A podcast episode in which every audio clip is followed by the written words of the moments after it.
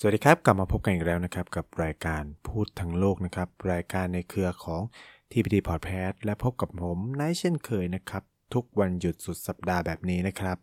สัปดาห์ที่แล้วเนี่ยเราก็พูดคุยกันไปในพิติหลาย ๆ เรื่องนะที่น่าสนใจโดยเฉพาะกลุ่มทุน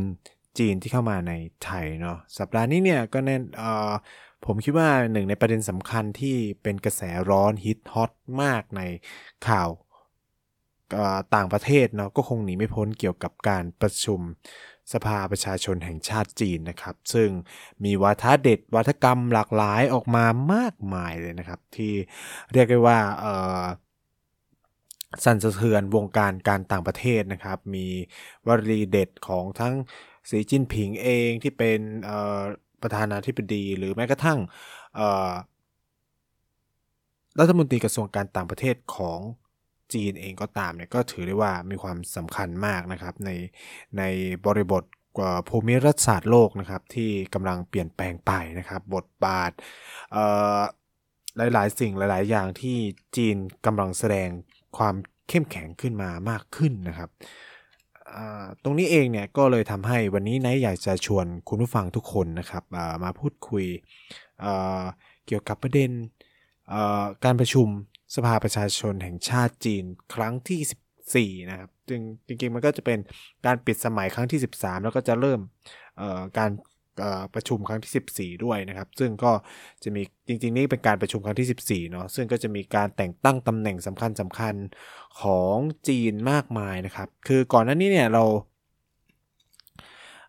คงติดตามข่าวนะครับซึ่งนายก็พูดไปหนึ่งตอนนะครับเกี่ยวกับประเด็นเมื่อประมาณปลายปีที่แล้วช่วงตุลาคมนะครับ จีนมีการประชุมคณะเขาเรียกว่าการประชุมพรรคคอมมิวนิสต์นะเป็นคณะกรรมาการกลางพรรคคอมมิวนิสต์แห่งประเทศจีนเนาะซึ่งก็จะเป็นสมาชิกพรรคคอมมิวนิสต์เข้ามาประชุม แต่ว่าคือ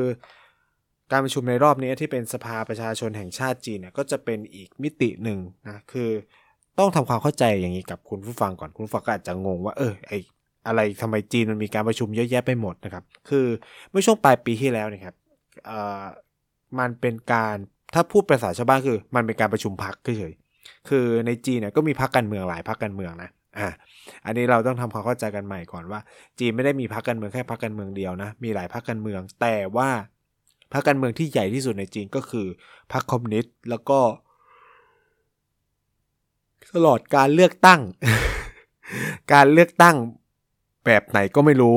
พรรคคอมมิวนิสต์ชนะการเลือกตั้งตลอดอ่าใช้คำนี้นะครับ ฉะนั้นมันเลยเป็นสิ่งที่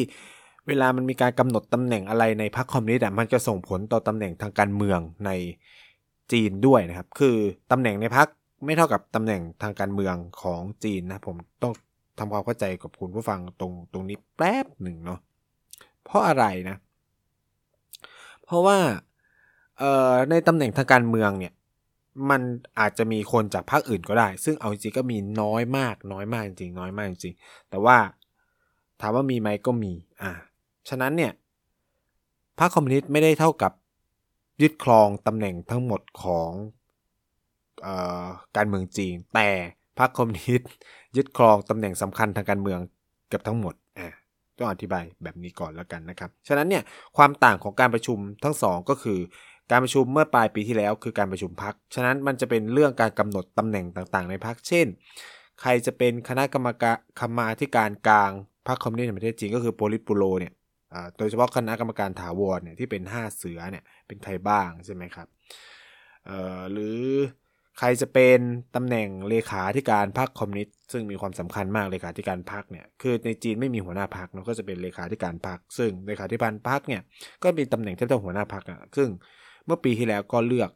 สีจิ้นผิงใช่ไหมครับ เป็นต่อนะ ก็อันนี้ก็จะเป็นสิ่งที่จะอธิบายก็คือเมื่อปลายปีที่แล้วมันเป็นการแค่ประชุมพักเปลี่ยนแปลงตำแหน่งต่างๆ ในพักเช่น ใครจะเป็นคณะกรรมการคณะกรรมการกรรมาธิการกลางของพรรคคอมมิวนิสต์แบบถาวรใช่ไหมก็จะมีการหลุดออกจากตำแหน่งของคนนู้นคนนี้ใช่ไหมลีเคอร์เฉียงเอยอะไรเงี้ยที่มียกบงยกปีกอะไรว่ากันไปอะ ที่ที่เห็นภาพกันเมื่อเมื่อเมื่อปีที่แล้วนั่นแหละ ก็ก็นี่คืออสิ่งที่มันเกิดขึ้นเมื่อปลายปีก็เป็นการประชุมพักเนาะซึ่งแน่นอนแหละครับ ต้องอธิบายอย่างนี้ว่าการประชุมพักคอมมิวนิสต์ก็เหมือนเป็นการกำหนดตำแหน่ง ทางการเมืองไปไกลๆแล้ว แต่แค่ว่ายังไม่ใช่อ่าเขาเรียกว่ายังไม่เป็นทางการ คือเราสามารถรู้ได้ว่าใครเดินเป็นคนที่ 2 ต่อจากสีจิ้นผิงเนี่ย ก็ แน่นอนก็จะถูกวางตัวเป็นนายกรัฐมนตรีคนต่อไปอะไรก็ว่ากันไปใช่ไหมครับ ซึ่งวันนี้นับตั้งแต่ประมาณวันที่ 5 มีนาคมที่ผ่านมาเนี่ยก็มีการเปิดประชุมสภาประชาชนแห่งชาติจีน หรือ National People นะครับ Congress นะก็จะถือว่าเป็นการเลือกเนาะเลือกตั้งตำแหน่ง เขาเรียกว่าเป็นการประชุมสภาอ่าให้นึกเปรียบเทียบกับไทยง่ายๆก็คือ การประชุมเมื่อปลายปีที่แล้วก็เหมือนพักเพื่อไทยประชุมพักพักประชาธิปัตย์ประชุมพักใช่ไหมครับ แต่ว่าอย่างไทยมันมีหลายพักไงใช่ไหมมันก็เลยไม่ได้มีใครมาสนใจ แล้วก็บางทีพักนู้นพักนี้ก็อาจจะเปลี่ยนตำแหน่ง แต่ว่าที่ไทยเราก็จะรับทราบได้ว่าเฮ้ยตำแหน่งของเลขาธิการพักเนี่ย ก็จะเป็นตำแหน่งสำคัญหรือหัวหน้าพักก็จะเป็นตำแหน่ง หรือเราจะมีอะไรตำแหน่งอะไรยุทธศาสตร์เยอะแยะมากมายนะครับ ก็ก็ว่ากันไปแต่ว่าเออสิ่งเหล่านี้มันทำให้เออเขาเรียกว่าอะไรเป็นการกำหนดวางตำแหน่งว่าเมื่อพักการเมืองนี้ชนะ ใครจะเป็นตำแหน่งอะไรบ้าง เช่นตำแหน่งเลขาธิการพัก เมืองการเมืองของไทยเนี่ยมักจะได้ตำแหน่งรัฐมนตรีที่สำคัญสำคัญนะอันนี้ก็จะเป็นจุดหมายที่มันอธิบายได้เหมือนกันนะครับ ในไทยก็ไม่ต่างกันอ่าไม่ต่างกันนะฮะในไทยก็จะมีตำแหน่งลักษณะแบบนี้เหมือนกันไม่ไม่ไม่ได้แตกต่างกันมาก เปรียบเทียบกับจีนเนาะก็คือตำแหน่งเลขาธิการพรรคก็มีความสำคัญ ไม่ยิ่งหย่อนไปกว่ากันอ่านี่คือผมพยายามทำความเข้าใจให้มันง่ายง่ายขึ้นนะครับ ส่วนการประชุมที่กำลังเกิดขึ้นกับจีนในวันนี้ NPC เนี่ย National uh, National People Congress เนี่ย หรือการประชุมสภาแห่งประชาชนแห่งชาติจีนเนี่ย ก็จะเป็นการประชุมรัฐสภา คล้ายๆตำแหน่งการประชุมรัฐสภา ก็คือพรรคการเมืองต่างๆ ก็จะมารวมกันในในไทยก็เป็นลักษณะแบบนั้นนะครับ ซึ่ง มันก็ทุกๆ 5 ปีก็มีการประชุมใช่ไหมเพื่อเลือกอะไร เลือกประธานาธิบดี ประธานาธิบดีเป็นตำแหน่งอะไรครับ เป็นตำแหน่งบริหาร เลือกนายกรัฐมนตรีเป็นตำแหน่งบริหาร ประธานาธิบดีเป็นผู้นำประเทศด้วย แล้วก็อยู่ในฝ่ายบริหารด้วย นายกรัฐมนตรีก็อยู่ในฝ่ายบริหาร ซึ่งก็ดูกิจการภายในประเทศเลือกประธานสภาใช่ไหมสภาสภาประชาชนจีนเลือกประธานคณะคณะกรรมาการที่ปรึกษาทางการเมืองนะแล้วก็จะมีการเลือกตำแหน่งอื่น ๆ ที่สำคัญสำคัญ ในทางการเมืองอีกนะ เช่น ใครจะเป็นรัฐจริงๆรัฐมนตรีต่างประเทศไม่ได้อยู่ในขอบข่ายอำนาจของสภาขนาดนั้น ก็คือเลือกอ่าหลักๆ ก็ประมาณนี้นะครับ ก็คือประธานาธิบดีนายกใช่ไหมประธานาธิบดีนายกประธานสภานะครับ ประชาชนอ่าซึ่งปีนี้เนี่ยในการเลือกตั้งเนี่ยเอาจริงก็ในการประชุมรอบนี้นะครับที่ ประชุมเริ่มแต่วันที่ 5 ที่ผ่านมาเนี่ยเขาก็จะมีการแถลงเอาจริง ๆ การประชุมประชาชนจีนเนี่ยช่วงแรกเขาจะเป็นลักษณะที่ว่านำเสนอตลอด 1 ปีที่ผ่านมารัฐบาลทำงานอะไรบ้างนะครับหลีเคอร์เฉียงก็จะพูดนโยบายของจีนที่ผ่านมาเป็นยังไง แล้วจะเดินต่อไปกันยังไงบลาบลานะครับเขาเป็นนายกรัฐมนตรีเก่าใช่ไหมก็จะออกมาพูด ซึ่งก็จะมีวาทะสำคัญที่น่าสนใจก็คือหนึ่งก็คือ ประเด็นหนึ่งที่เป็นข่าวใหญ่ก็เรื่องไต้หวันใช่ไหมครับ ก็หลีเค่อเฉียงก็ย้ำชัดเจนว่า เรื่องการรวมชาติเป็นสิ่งสำคัญที่จะต้องเกิดขึ้น แต่ว่าจีนก็พยายามแสวงหาการรวมชาติบนพื้นฐานของความสันติเป็นสำคัญอยู่แล้วอะไรเงี้ยแน่นอนมันก็ถูกโจมตีบาบลาว่าไปจากฝั่งไต้หวันนะเนาะรัฐมนตรีต่างประเทศเองก็ย้ำ เรื่องนี้อีกรอบหนึ่งนะว่าการรวมชาติต้องเป็นสันตินู่นนี่คือก่อนนี้พอมันมีการย้ำเรื่องพวกนี้มากขึ้นเนี่ยมันก็มีการพูดประเด็นสำคัญขึ้นมานะครับ โดยมีนักข่าวต่างประเทศถามจีเออเขาเรียกว่าก็มีการไปสัมภาษณ์ แล้วก็มีการถแถลงการของกระทรวงกลาโหมของไต้หวันว่าเออก็มีพูดว่า เออมันเออจีนไม่ใช่เออไต้หวันไม่ได้เป็นส่วนหนึ่งของจีนบราบาว่ากันไปนะครับ ซึ่งก็มีการ นามวรีเนี่ยไปสอบถามกระทรวงการต่างประเทศของจีนนะครับโฆษกกระทรวงการต่างประเทศก็พูดขึ้นมาว่าเออไอคำว่ากระทรวงการกลาโหมของไต้หวันมันไม่มีอยู่แล้ว เพราะว่าไต้หวันเป็นส่วนหนึ่งของจีนนะ แล้วก็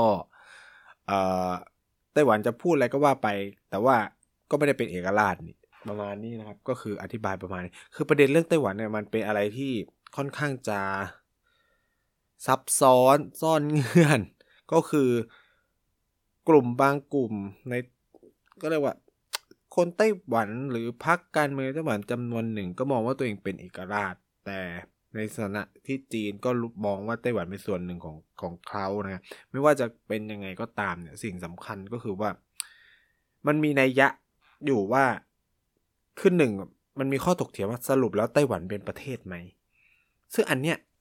เป็นเรื่องที่ตอบยากหนึ่งคือ ไต้หวันมีซอฟต์เรนตี้ไหมล่ะ มีอำนาจที่ปไตยไหม เหนือตัวเองอะคำถามตรงนี้เป็นสิ่งสำคัญมากสองคือไต้หวันได้รับการยอมรับจากนานาชาติมากน้อยแค่ไหน คือเวลาคนพูดว่าไต้หวันเป็นประเทศคำถามคือ ไต้หวันไม่มีที่นั่งอยู่ในสหประชาชาติ เออ คือถ้ายูเป็นประเทศอย่างน้อยยูก็ต้องมีที่นั่งอยู่ในสหประชาชาติยูเอ่อ หลาย ๆ ประเทศยังรับรองในหลักการจีนเดียว ซึ่งถือว่าเป็นเขาเรียกว่า status quo สำคัญ ถือว่าเป็นสิ่งสำคัญหลาย ๆ อย่างอะคือตรงเนี้ยมันมันอธิบายยาก คือจะบอกว่าไต้หวันไม่เป็นประเทศ ก็ต้องพูดว่า แต่จีนก็ไม่ได้มีอำนาจเหนือไต้หวัน จีนไม่ได้มีอำนาจอธิปไตยเหนือไต้หวันเลย สั่งอะไรไม่ได้ เลย ฉะนั้นก็จะบอกว่าไต้หวันเป็นส่วนหนึ่งของจีน มันก็แปลก ใช่ไหมเอออันนี้แหละมันคือความปัญหาวุ่นวายมาก แต่ถามว่า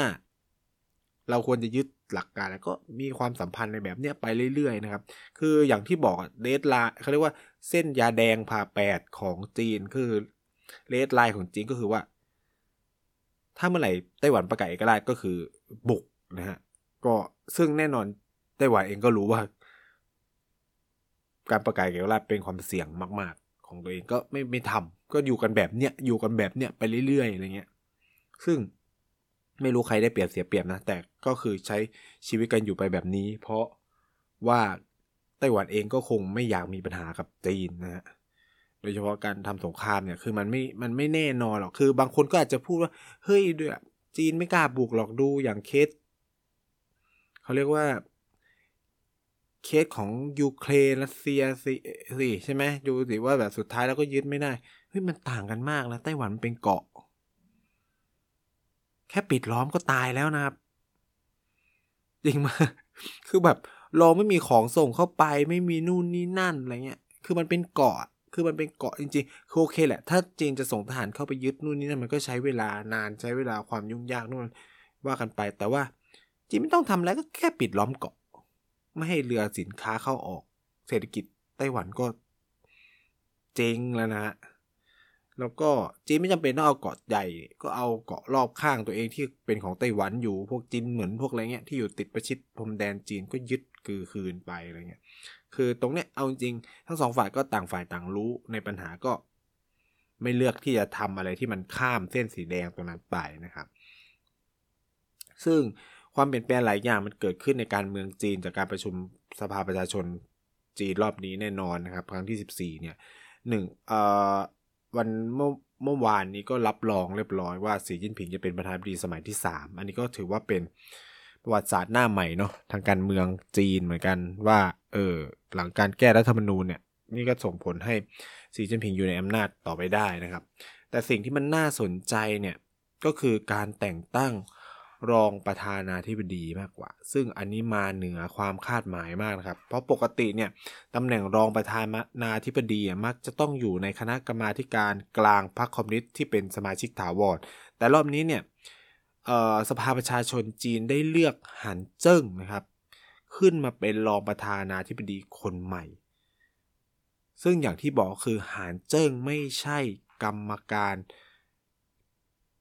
ถาวรประจำกรมการเมือง ชุดปัจจุบัน ซึ่งมันเปลี่ยนภูมิทัศน์ของการเมืองตีนรวมถึงบทบาท ผู้นำของจีนด้วย เพราะว่าตำแหน่งรองประธานาธิบดีของจีนถือเป็นผู้นำลำดับที่ 5 ของประเทศนะครับ คือถ้าเราไล่เรียงปัจจุบันเนี่ย อันดับหนึ่งก็คือสีจิ้นผิง ซึ่งเป็นเลขาธิการพรรคเป็นประธานดีอย่างที่เล่าไป แล้วที่สำคัญไปกว่านั้นก็คือ เขายังดำรงตำแหน่งประธานคณะกรรมาการกลางทหารของพรรคคอมมิวนิสต์ด้วยนะครับก็ก็จะควบคุมทหารเอ่อก็เรียกว่า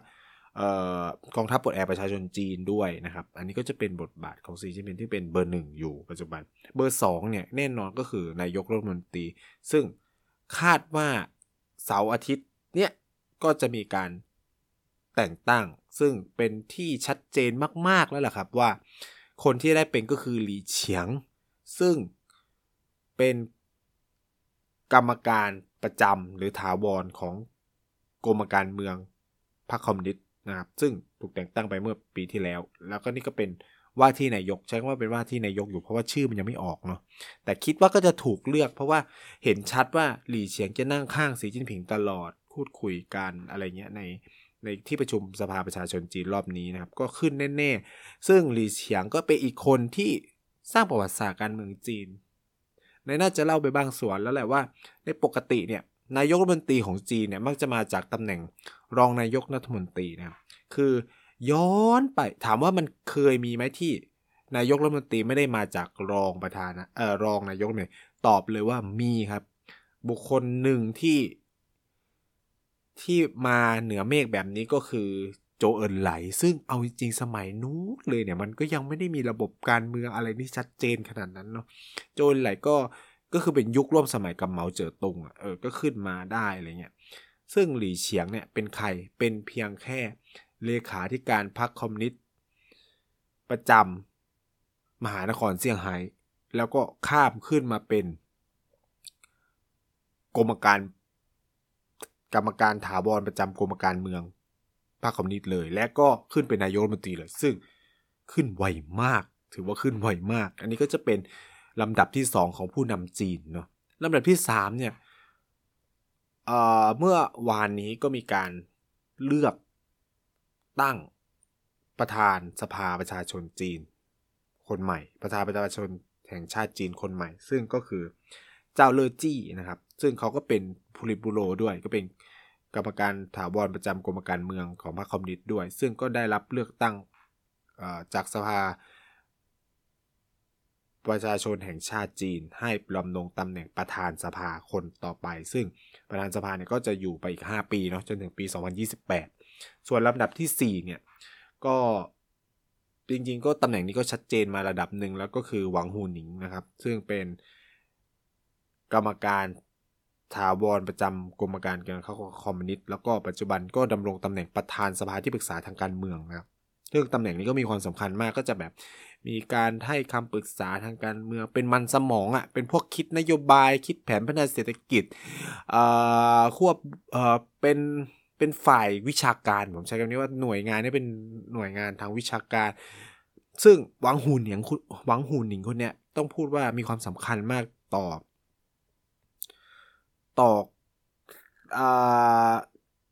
เขาเรียกว่า ต่อแผนต่อยุทธศาสตร์ของพรรคคอมมิวนิสต์ในปัจจุบันหนึ่งในผลงานชิ้นโบแดงของหวังหูหนิงเลยก็คือ ความคิดของสีจิ้นผิงนะครับ คือ เป็นที่ทราบอันนี้ว่าหนังสือความคิดของสีจิ้นผิงเนี่ยเกิดขึ้นจากจากหวังหูหนิง แล้วก็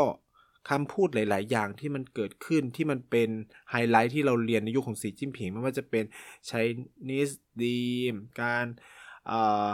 เขาเรียกว่าแหละการพัฒนาเศรษฐกิจตามแนวความคิดของสีจิ้นผิงอะไรเงี้ยสิ่งเหล่านี้หนังสือต่างๆ ที่มันออกมาเนี่ยเนี่ยแหละครับ คนเนี่ยเป็นคนจัดการหมดเลยหวังหุนหนิงเนี่ยซึ่งเป็นอดีต อาจารย์มหาวิทยาลัยด้วยนะครับ ก็เป็นคนคิด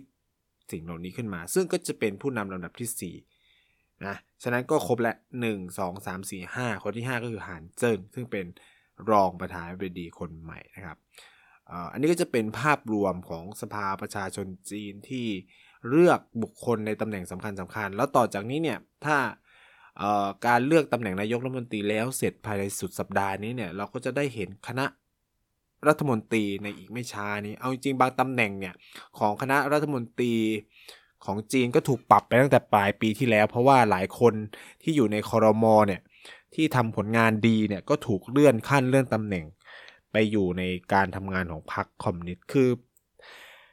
ในขออธิบายคุณผู้ฟังนี้ก่อนว่า การเมืองจีนมันมีความน่าสนใจอยู่หลายประการยกตัวอย่างเช่น การทำงานใด ๆ ก็ตามในระบบการเมืองจีนเนี่ยมันเป็นการทำงานในระบบคู่ขนาน คือพรรคคอมมิวนิสต์ทำงานคู่กับคณะรัฐมนตรีเขาจะมีเลขาธิการพรรคประจำนั่นเลขาธิการยกตัวอย่างเช่น กระทรวงการต่างประเทศ ถ้าประเทศอื่น ใครคือบุคคลที่มีอำนาจมากที่สุดในกระทรวงต่างประเทศคำตอบก็คือรัฐมนตรีกระทรวงการต่างประเทศถูกไหมครับ แต่สำหรับจีนรัฐมนตรีกระทรวงต่างประเทศ ใหญ่จริงแต่เล็กกว่า ประธานคณะกรรมาการกลางการต่างประเทศของจีน ซึ่งปัจจุบันเนี่ยบุคคลที่ทำหน้าที่นี้ก็คือหวังอี้ หวังอี้เป็นใคร หวังอี้ก็คืออดีต มนตรีแห่งรัฐ และรัฐมนตรีกระทรวงการต่างประเทศของจีน ซึ่งก็ถูกโยกขึ้นไปดำรงตำแหน่ง ประธานคณะกรรมการการการต่างประเทศของพรรคคอมมิวนิสต์ ซึ่งตำแหน่งนี้มันใหญ่กว่ารัฐมนตรีกระทรวงการต่างประเทศอีก แล้วก็มีหน้าที่ในการวางกรอบนโยบายการต่างประเทศทั้งหมดของจีนด้วย คือเป็นฝ่าย policy นะครับ ส่วน รัฐมนตรีกระทรวงการต่างประเทศเป็นฝ่ายอะไรก็ตอบว่าเป็นฝ่ายปฏิบัตินะครับปฏิบัตินโยบายของคณะกรรมาการกลางพรรคคอมมิวนิสต์เอ้ยคณะกรรมาการด้านการต่างประเทศไปปฏิบัตินะครับ ซึ่งมันก็จะสอดคล้องกันไปนี่คือการทำงานของเขา ซึ่งรัฐมนตรีกระทรวงการต่างประเทศคนปัจจุบันนี้ก็ชื่อชินกังนะครับ ซึ่งเป็นอดีตเอกอัครราชทูต จีนประจำสหรัฐอเมริกานะครับ แล้วก็เเอาจริงกระทรวงการต่างประเทศจีนปรับเยอะมาก แล้วเราได้เห็นทิศทางหลายอย่างของจีนจากการปรับตำแหน่งกระทรวงการต่างประเทศรอบนี้ แล้วก็จะเห็นชัดว่าจีนให้ความสำคัญกับใครด้วย ซึ่งอันนี้อาจจะแบบพูดในอีกเทปหนึ่งได้เลยอะเพราะว่ามันมันเป็นความสนใจที่ผมกำลังศึกษาอยู่ว่า เอ๊ะ มันมีความน่าสนใจหลาย ๆ เรื่องอยู่นะ เกี่ยวกับประเด็นนี้ที่อ่าตำแหน่ง รัฐมนตรีกระทรวงต่างประเทศมาจากเอกอัครราชทูตจีนประจำสหรัฐรอง ไม่ใช่รอกก็แบบรัฐมนตรีช่วยว่าการกระทรวงต่างประเทศ เป็นอดีตเอกอัครราชทูตจีนประจำอินเดียนะนี่ก็จะได้เห็นว่าเฮ้ยจีนต้องการจะปรับความสัมพันธ์กับใครต้องการจะให้ความสำคัญกับใครในอนาคต นี่ก็เป็นอีกประเด็นหนึ่งที่มันมีความ สำคัญมากนะครับต่อตัวการต่างประเทศของจีนในอนาคต ซึ่งอันนี้ก็จะเป็นภาพรวมกว้างๆแล้วกันเนาะว่า การประชุมสภาประชาชนจีน ประชาประชาชนแห่งชาติจีน รอบนี้เนี่ยมันมีความเปลี่ยนแปลงทางการเมืองอะไรบ้าง ซึ่งมันก็เป็นผลสืบเนื่องมาจากการประชุมพรรคคอมมิวนิสต์เมื่อปลายปีที่แล้วการประชุมคือบางทีชื่อ การประชุมของจีนเนี่ยมันก็จะเยอะเรียกยากแต่จะพูดอย่างนี้ว่าไอ้สภาประชาชนจีนเนี่ยบางคนก็จะมองว่ามันเป็นแค่สภาตายางที่คนมาเกือบสามคนพันคนจริง ๆ แต่ว่ารู้อยู่แล้วว่าต้องมายกมือให้ใครต้องมาเลือกใครไม่ได้มีความเป็นอิสระอะไรเลย มีพรรคการเมืองอยู่ข้างในก็จริง แต่ก็คือมีบทให้ต้องพูด มีสิ่งอะไรให้ต้องเลือก อยู่แล้ว ไม่ใช่ว่าคุณจะสามารถมาเสนอชื่อใครแปลกๆ มันไม่มีการแข่งนะครับ คือมันจะถูกเช่น ประธานาธิบดีเสนอชื่อแค่ CGP คนเดียว ไม่มีคู่แข่งเลย มันจะไม่เหมือนประเทศประชาธิปไตยอื่นของโลกนะครับ ซึ่งความงงประการหนึ่งคือจีนเคว่านี่เป็นระบอบประชาธิปไตยที่ ที่สำคัญมากของโลก ซึ่งผมก็จะค้างนิดหนึ่งว่าเอาใช้ใจทำไมเสนอชื่อคนคนเดียววะอะไรประมาณเนี้ยทำไมแบบไม่มีคู่แข่งพรรคอื่น เสนอชื่อแคนดิเดตของตัวเองบ้าง ซึ่งก็คาดว่าก็ไม่กล้า ใครจะกล้านะ คือพรรคคอมมิวนิสต์ก็คุมประเทศจีนไปกับหมดแล้วอะไรเงี้ยนะครับ อันนี้ก็เป็นสิ่งที่มันเกิดขึ้นแล้วก็คิดว่ามันมีความสำคัญเนาะต่อต่อทิศทาง การเมืองการระหว่างประเทศรวมถึงเศรษฐกิจของจีนด้วยจริงๆ มันมีการถแถลงนโยบายยุทธศาสตร์เศรษฐกิจ ทั้งความมั่นคงอะไรเยอะมากครับ ต้องไปไล่อ่านทีละอันนะ อันนี้ผมก็ ทยอยทยอยอ่านไปบางส่วน ซึ่งส่วนใหญ่เนี่ยก็จะดูเกี่ยวกับท่าทีนโยบายต่างประเทศมากกว่า เช่น มันก็จะมีวักทองว่าเนี่ยถ้าสหรัฐพยายามเออเขาเรียกว่าการที่สหรัฐอเมริกาพยายามปิดล้อมจีนไม่ช่วยให้สหรัฐอเมริกากลับมายิ่งใหญ่อีกครั้งอย่างแน่นอน อันนี้ก็เป็นวลีเด็ดของรัฐมนตรีกระทรวงต่างประเทศจีนนะครับอ่าอย่างสีจิ้นผิงวลีเด็ดสำคัญก็จะเช่น เรากำลังถูก อ่ากดดันเรากำลังถูกเขาเรียกว่าเบียดเบียนอย่างหนักอะไรประมาณนี้ประมาณนี้ก็คือแบบกำลังถูกรังแกฉะนั้นเนี่ยก้าวย่างของจีนในอนาคตก็จะยากมากยิ่งขึ้นอะไรเงี้ยซึ่งแน่นอนส่งสัญญาณถึงสหรัฐอเมริกาคือมันเป็นความชัดเจนประการหนึ่งมากเลยครับ ว่ารอบนี้เนี่ยท่าทีของฝ่ายการเมืองจีนมุ่งเน้นไปที่สหรัฐอเมริกาหมดเลยโจมตีโจ๊ะโจ๊ะโจ๊ะเลยนะครับ ว่าอย่ามาพยายาม ปิดล้อมอย่ามาสร้างสงครามเย็นยุคใหม่อะไรอย่างนี้ เออเนี่ยเขาก็จะใช้ถ้อยคำวลีโจมตีไปที่สหรัฐอเมริกาอย่างตรงไปตรงมานะครับ ซึ่งอันนี้ก็เป็นท่าทีที่มันค่อนข้างเปลี่ยนไปเยอะพอสมควรนะ ซึ่งก็คงต้องมาติดตามกันต่อไปว่ามันจะเป็นยังไงบ้างนะครับ ยังไงก็เดี๋ยวไว้ลองติดตามมาดูต่อไปว่าการประชุมนี้มันจะสิ้นสุดและจบลงอย่างไรเนาะจริงๆ มันก็จะมีอีกหลายตำแหน่งที่มันยังไม่ถูกเลือกด้วยซ้ำนะครับ สุดสัปดาห์นี้ก็น่าจะจบ เลือกได้หลายตำแหน่งมากยิ่งขึ้นนะครับ ก็ลองคุณผู้ฟังคนไหนที่สนใจติดตามการเมืองจริงก็ลองติดตามกันดูได้นะครับ แล้วยังไงเดี๋ยวพูดทั้งโลกจะมีประเด็นอะไรมาเล่าต่อในสัปดาห์หน้า ก็ฝากติดตามกันด้วย สัปดาห์นี้ก็คงลาไปก่อน สวัสดีนะครับ